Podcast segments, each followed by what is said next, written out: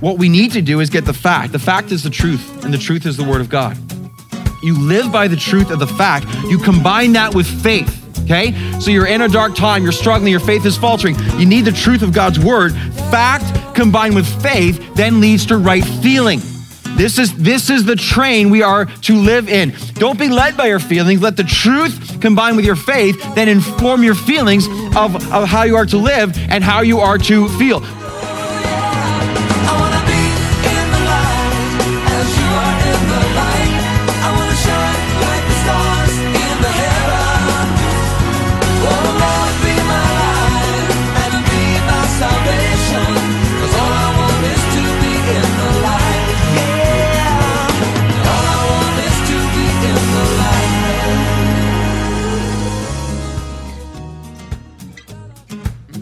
Hi, listeners, and welcome back to Live in the Light. I'm your host, Craig Turnbull, and joining me in our studio is our teacher, Pastor Robbie Simons. And you've joined us in the middle of a series entitled The Life of David. We're looking at this heroic, amazing, and even flawed character within the Old Testament. And I think it's that flaw that we're going into and talking about today, right, Robbie? That's right. Yeah, we're seeing one of the harder, darker times in David's life, and he had several actually.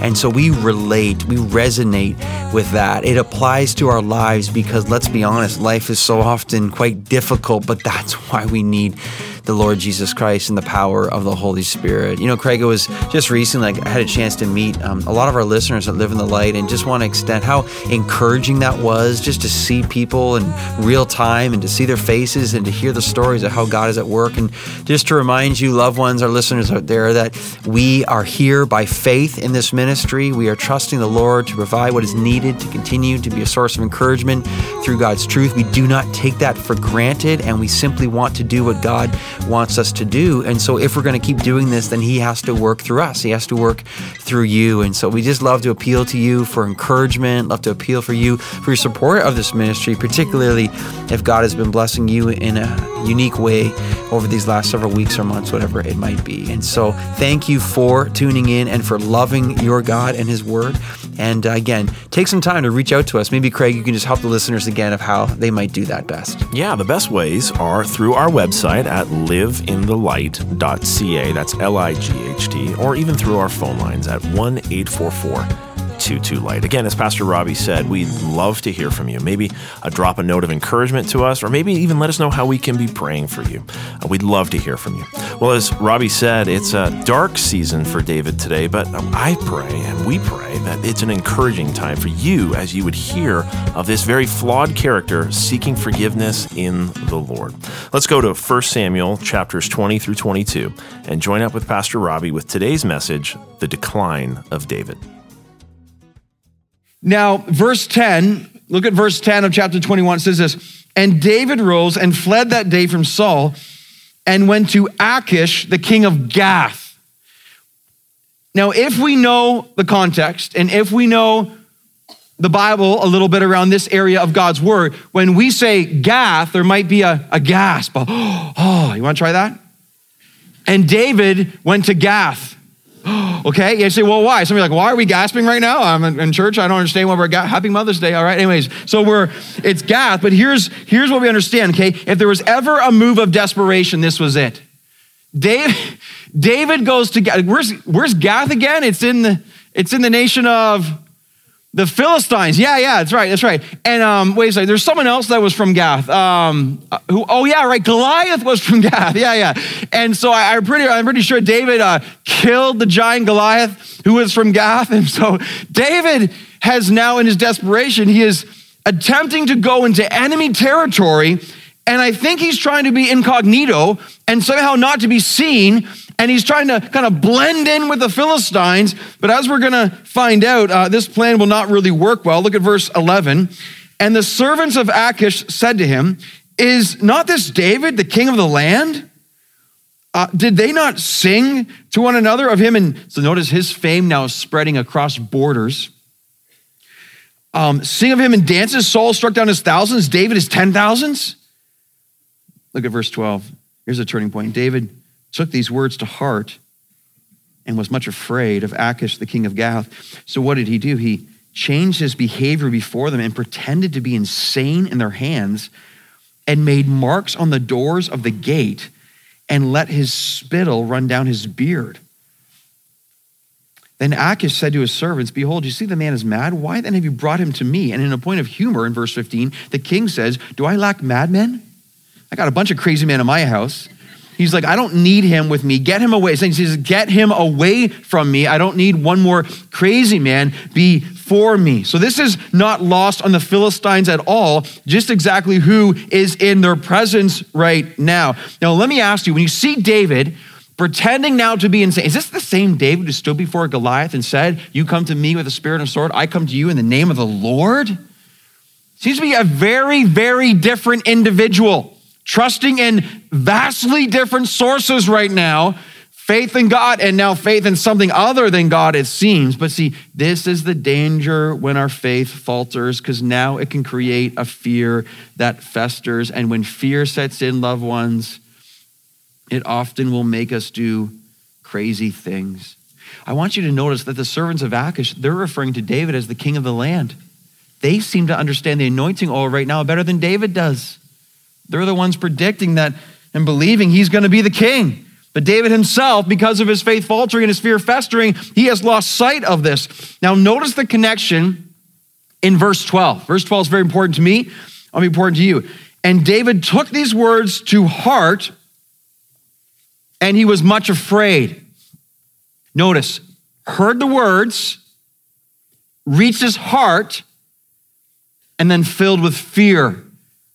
I want to I want to show this on the screen here. I want you to see this is very very important if we try to live our lives here and this is a bit of biblical counseling for us to understand that presents itself in verse 12 which I'm very thankful for. So when we live life in this way and we hear false words, when we receive condemnation from the enemy, when we hear things that just are flat out lies, this is Satan's greatest tactic in our lives, um, just to tell us lies.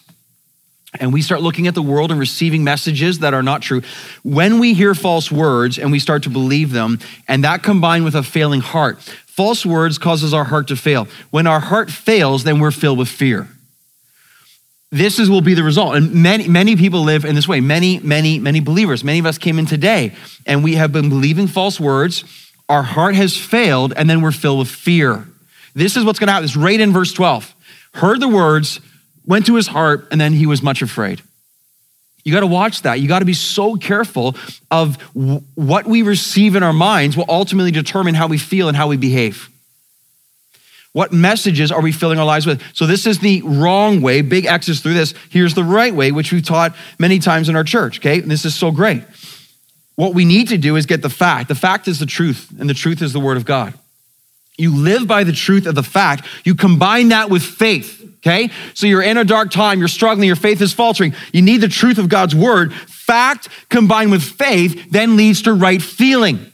This is, this is the train we are to live in. Don't be led by your feelings. Let the truth combine with your faith then inform your feelings of, of how you are to live and how you are to feel. So, for example, yesterday morning, I wake up and I'm in Hebrews chapter 12. It's where my Bible reading plan has me. I've read this passage probably a thousand times. I'm in Hebrews chapter 12 and I get to the part where it says, where it says, uh, let us run this race with endurance. Now, recently, I've, I've, been so encouraged. I just, a phrase in the last couple of months for my life has kind of been like, look up, hang on. Probably going to be a sermon series at some point. I just, I like it. A little preview for you right now. Look up, hang on. It's kind of the Christian life. So I'm in this text right here. Let us run the race with endurance. And I'm like, wow, it's kind of hang on right there. Run the race, marathon, hang on. And the very next uh, part of that verse is looking to Jesus, the author and perfecter of our faith. And I'm like, wow, that's, that's look up. And so I'm like, wow, hang on, look up, look up, hang on. It's in the Bible. Woo, it's in the Bible. Of course it is, because it's so biblical. But I'm there and I'm getting the truth. It says here, and, and consider him who endured such hostility. And it says, Jesus Christ endured the cross, despising the shame for the joy that was set before him is now seated at the right hand of God. So I'm sitting there uh, by myself, reading God's word, and the fact begins to renew my mind. Uh, run this race with endurance. Look to Jesus. It's going to be tough, but Jesus has gone before you for his joy. Faith combines with faith, and the faith starts to uh, uh, run down through my life, and fact and faith. And all of a sudden, sitting at my kitchen counter with Hebrews 12 open, and I'm like, yeah, endure because of Christ. And it literally changes how I feel. Now I have the opportunity to stand here right now and just say it with such conviction because when you live it, but this, this is how it works. This is why God's word is everything. Because God's word is that which we put our faith in, which we then understand how to live and how to even how to feel. If we're up here all the time, if all we are is watching TV, if all we are is on our smartphones and useless messages, all we are of internet, all we are listening to friends who have no concept of the Lord, or any, all we are is getting bombarded with just things of the world, in the end, it's going to do this. In the end, you're just going to be living a life of fear fear of man, fear of whatever, fear of future. It won't be the fear of the Lord. So we're like, well, it's so simple, it's so, it's so important. And we notice David here, he fell victim to this. He his heart began to falter, his life started to fester with fear. And I want you to see this too, okay? The connection, um, how we think determines how we behave. So in verse 13, look at verse 13. It says, He changed his behavior before them and pretended to be insane. Okay, so for a man after God's own heart, I think that's insane. It's insane that he's pretending to be insane. His fear, in a sense, is driving him mad as he pretends to be mad. So let's put one more F into this equation. Fear inevitably will lead to foolishness. If we're living our lives with fear, we're not following the Lord, and so we will start to become foolish. Now, in chapter 21, the part that we haven't read, but when um, David was with Ahimelech, he's like, You got some bread? He's like, Yes. Do you have a sword? David asked Ahimelech. And David and, and Ahimelech's like, We got hardly anything, but we do have one sword. It's Goliath's sword. And David's like, That's good. I'll take that one. That, that's a good sword. So David, remember how big that sword was? Massive. He puts it on his belt, and now he's walking into Gath the home of the Philistines, the home of Goliath, and he's got Goliath's sword on his belt. And somehow he thinks that people are not going to pick up on the fact that there's this sword on his belt that they probably will recognize because there's not many guys that big. And it just, it's just a little bit insight into the text where he said David just wasn't thinking clearly. He, he just wasn't of clear vision at this time. And because his fear was leading to foolishness. I wonder if there was really ever a lower point for David than as he was scratching on the doors of the gate and essentially pretending to foam at the mouth. You know, for this culture, for a man to have saliva down his beard was an intolerable insult and dishonor, like the lowest of the low. And this is the anointed king of Israel, and this is where he is. And the King Achish, he says, Get him away from me. Again, I have enough madmen. So, what do we learn from David here? Well, a couple of the things we learn. Let us, let us, let us be so wise. David was, was doing so well, and then in the midst of the pressure, again, I have so much grace for I said that, I have so much grace for him.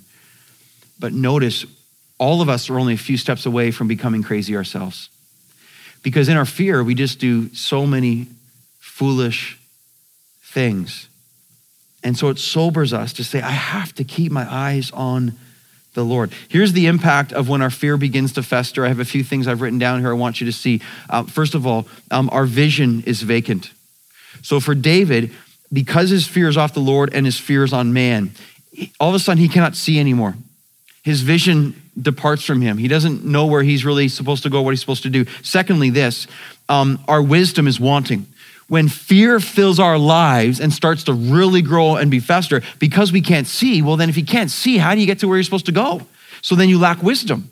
Our wisdom is wanting. And then thirdly, our behavior is, is bizarre. Right? So if we can't see and we have no wisdom, well, obviously we're going to behave in ways that is just flat out strange. It's just bizarre. This is this is what was happening to David. And then lastly, um, our motivation is messed up. Our motivation no longer is of the Lord. Our motivation is for self, and we're trying to self preserve and all this stuff. And so we see vision and wisdom and behavior and motivation, these things all get messed up, all because fear is festering within our lives because our faith uh, has begun to falter. So, fear began to take over David. This was leading to his decline. Faith faltering, fear festering, and then the third indication that I am in spiritual decline is this when my future begins to fade. when my future begins to fade. Look at chapter 22 now, verse 1.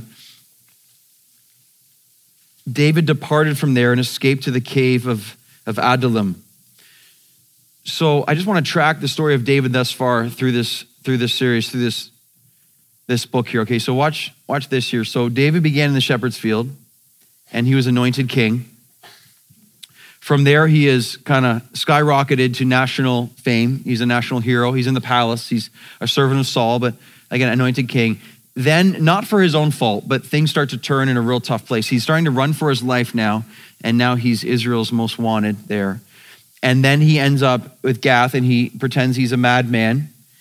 And um, so now we're a long way from the shepherd's field and a long way from the palace. And then from there, he um, is let go, and then he is now in a cave, and he's by himself um, in Adullam. It's really interesting to watch this and just to see when he gets down to this low point uh, right there. And I want you to imagine as David's sitting in that cave, what's he thinking? Um, is this now the loneliest moment of his life? I'm trying to imagine the despair he must have been feeling in that cave, probably very dark, very damp, by himself.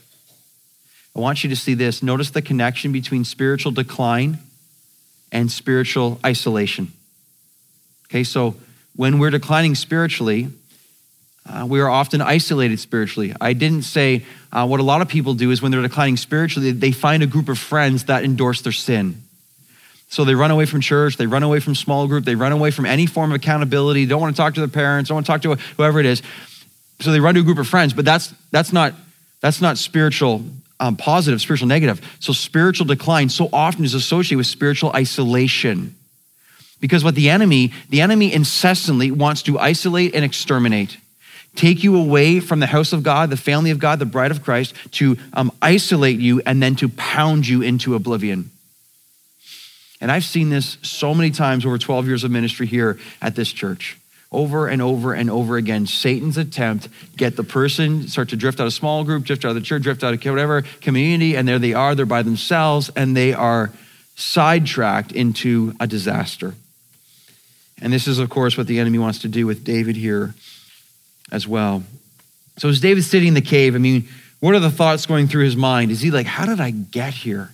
What has happened to me my life is done. I'll never recover from this. There's no point of going on. See, it's here that our future begins to fade because fear is starting to take over. And we have to watch this and, and notice this too. David's greatest battlefield is not with his physical sword, it's in his mind. The greatest battlefield is here, it's in our mind. And that's why the truth of God's word is oh so important. But here's what we also understand too David got to the low place, okay? But a man or woman after God's own heart, they will find themselves in dark times. But a man or woman after God's own heart, they will not stay there. Because God is at work in their lives, they will even use this moment of great discouragement.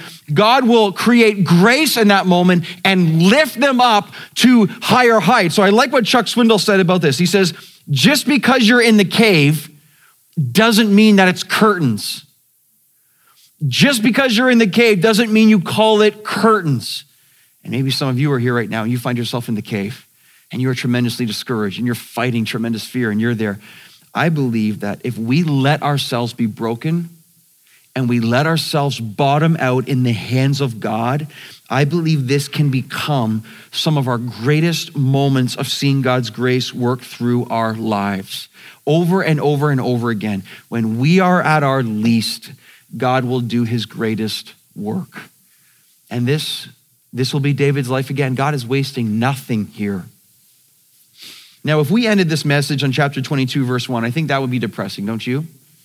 So, hey, faltering faith, festering fear, fading future. Good luck, everyone. Let's pray, right? I think, I think, I think that would be depressing, right? So we're not going to do that, okay? This outline is done in terms of decline, but we have one more point. But now we're going to stop the, the trail going down, and now we're going to start climbing up the mountain of God again by his grace and through faith in David's life. So we're done with the descension. Now we're going to see the ascension. So here is one indication of glorious ascension. Here's where everything stops, and we now turn and start to go up by God's grace towards him again. We're battling fear, we're, we're, we're battling a, a crumbling faith, we're battling a fading future, and by the grace of God and the gospel of God, we turn the corner and we're set again with a vision for the Lord. And we're now starting to see God work in our lives and propel our vision towards Him. And here's, here's the point then it's this I will see tremendous ascension in my life that is glorious when I know, very simple, very powerful, when I know that I'm a child of God. The moment I understand my identity is in Christ, when I know I'm a child of God, when I know I'm redeemed, when I know I've been saved, when I know the anointing oil has been poured upon my life and I rehearse the truths of the gospel, that is when fear is so battled against. That is when faith begins to be strengthened. But understand this Satan and sin wants to keep you in the cave wants to isolate you, wants to pummel you, wants to make you feel discouraged and fill you with darkness because Satan knows that the moment light shines upon your light, then you can see and then you can find your way out by God's grace. Your sin, my sin, wants to keep us in the cave. And some of us right now, we're in the cave because our, our sin and Satan has just has got us there, and we're just so upset. And we're like, how did I get here? How do I get out? Well, if all we had with David's life here is 1 Samuel 21, that would not give us the full picture. But what God's word does, which is so amazing, God's word completes where David is at through specific Psalms that David has written in the exact context of 1 Samuel 21 and verse 22. So what I want to do right now is I want to see how did David climb out of the cave? And for that, I want you to turn to Psalm 34. Turn to Psalm 34. Psalm 34 is the exact context written in the exact context when David left Achish and then went away to the cave. Psalm 34. There's other Psalms too that are in the context of David in the cave. Psalm 56, Psalm 55, you can see those there as well. Now look at the introduction of Psalm 34. Okay, this is, this is inspired by the Holy Spirit. This, this heading here was put there by God. This isn't added in by man, okay? It says of David, when he changed his behavior before Abimelech, another name for Achish, so that he drove him out and he went away. So here we are. If we just had chapter 21, 22, we wouldn't be that encouraged. But now we start, whatever happened to David towards the cave, in the cave, he started to come back to the man and the David we love and know. Verse one. I'm going to read a lot of these verses here. I just want you to see what David did to climb out of the cave. I will bless the Lord at all times. Even in the cave, David, he learned especially in the cave. His praise shall continually be in my mouth. My soul makes its boast in the Lord. I will boast in the Lord. I will, I will look to the Lord. I will not look upon my circumstances any longer. I will not see the javelins of Saul. Let the humble, let the humble hear and be glad. Listen to this. Oh, magnify the Lord with me, verse three. Let us exalt his name together. So notice this eyes not on self, eyes are on the Lord. And not only that, magnify the Lord with me. So now his circumstances are being used to look upon the Lord, but now he's used as a multiplier of disciples and he's calling people to join him in his affection and worship of his God. Look at verse 5. Those who look to him are radiant, their faces shall never be ashamed. Their faces shall, the honor of seeking the Lord.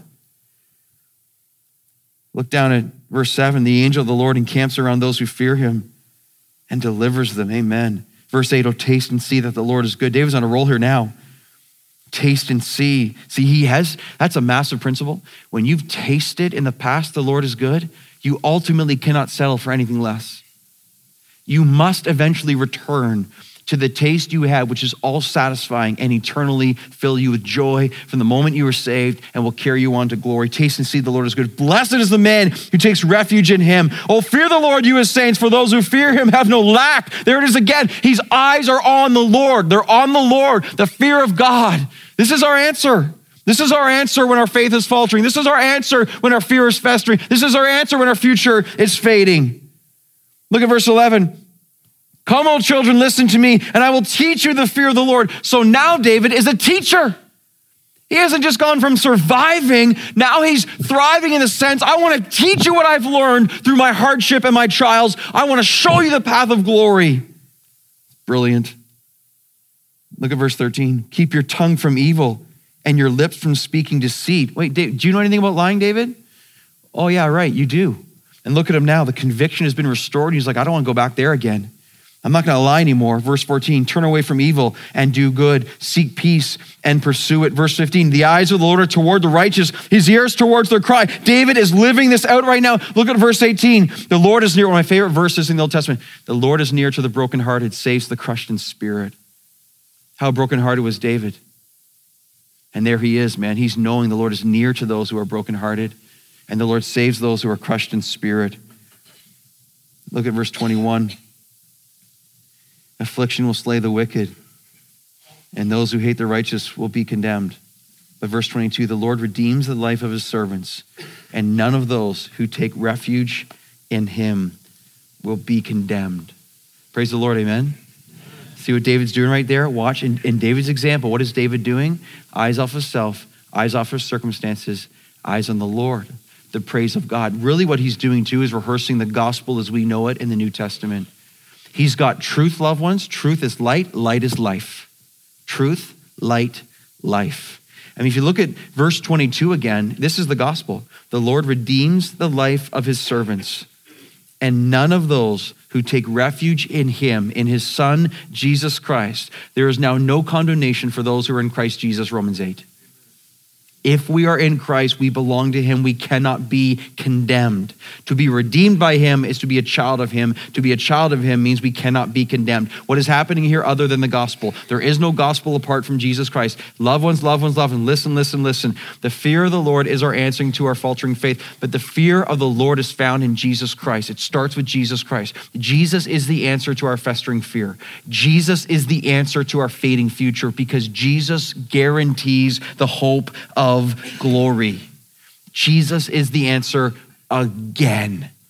David was living this out, and now we are called to live this out when we are in spiritual decline. The stopping point, the power of this is to set our eyes upon Him who causes our faces to be radiant. The glorious ascension begins as we rehearse and again live out the gospel. And the ultimate message being sent to us today when I know that I'm a child of God at that point, the power of that gospel, it takes fear and it smashes it. It's the gospel that takes the fear of man and obliterates it. Because if I'm a child of God, if God is for me, who can be against me? You know, in Psalm 56, when David wrote this in the cave, he says something just like that. If God is for me, then what can man do to me?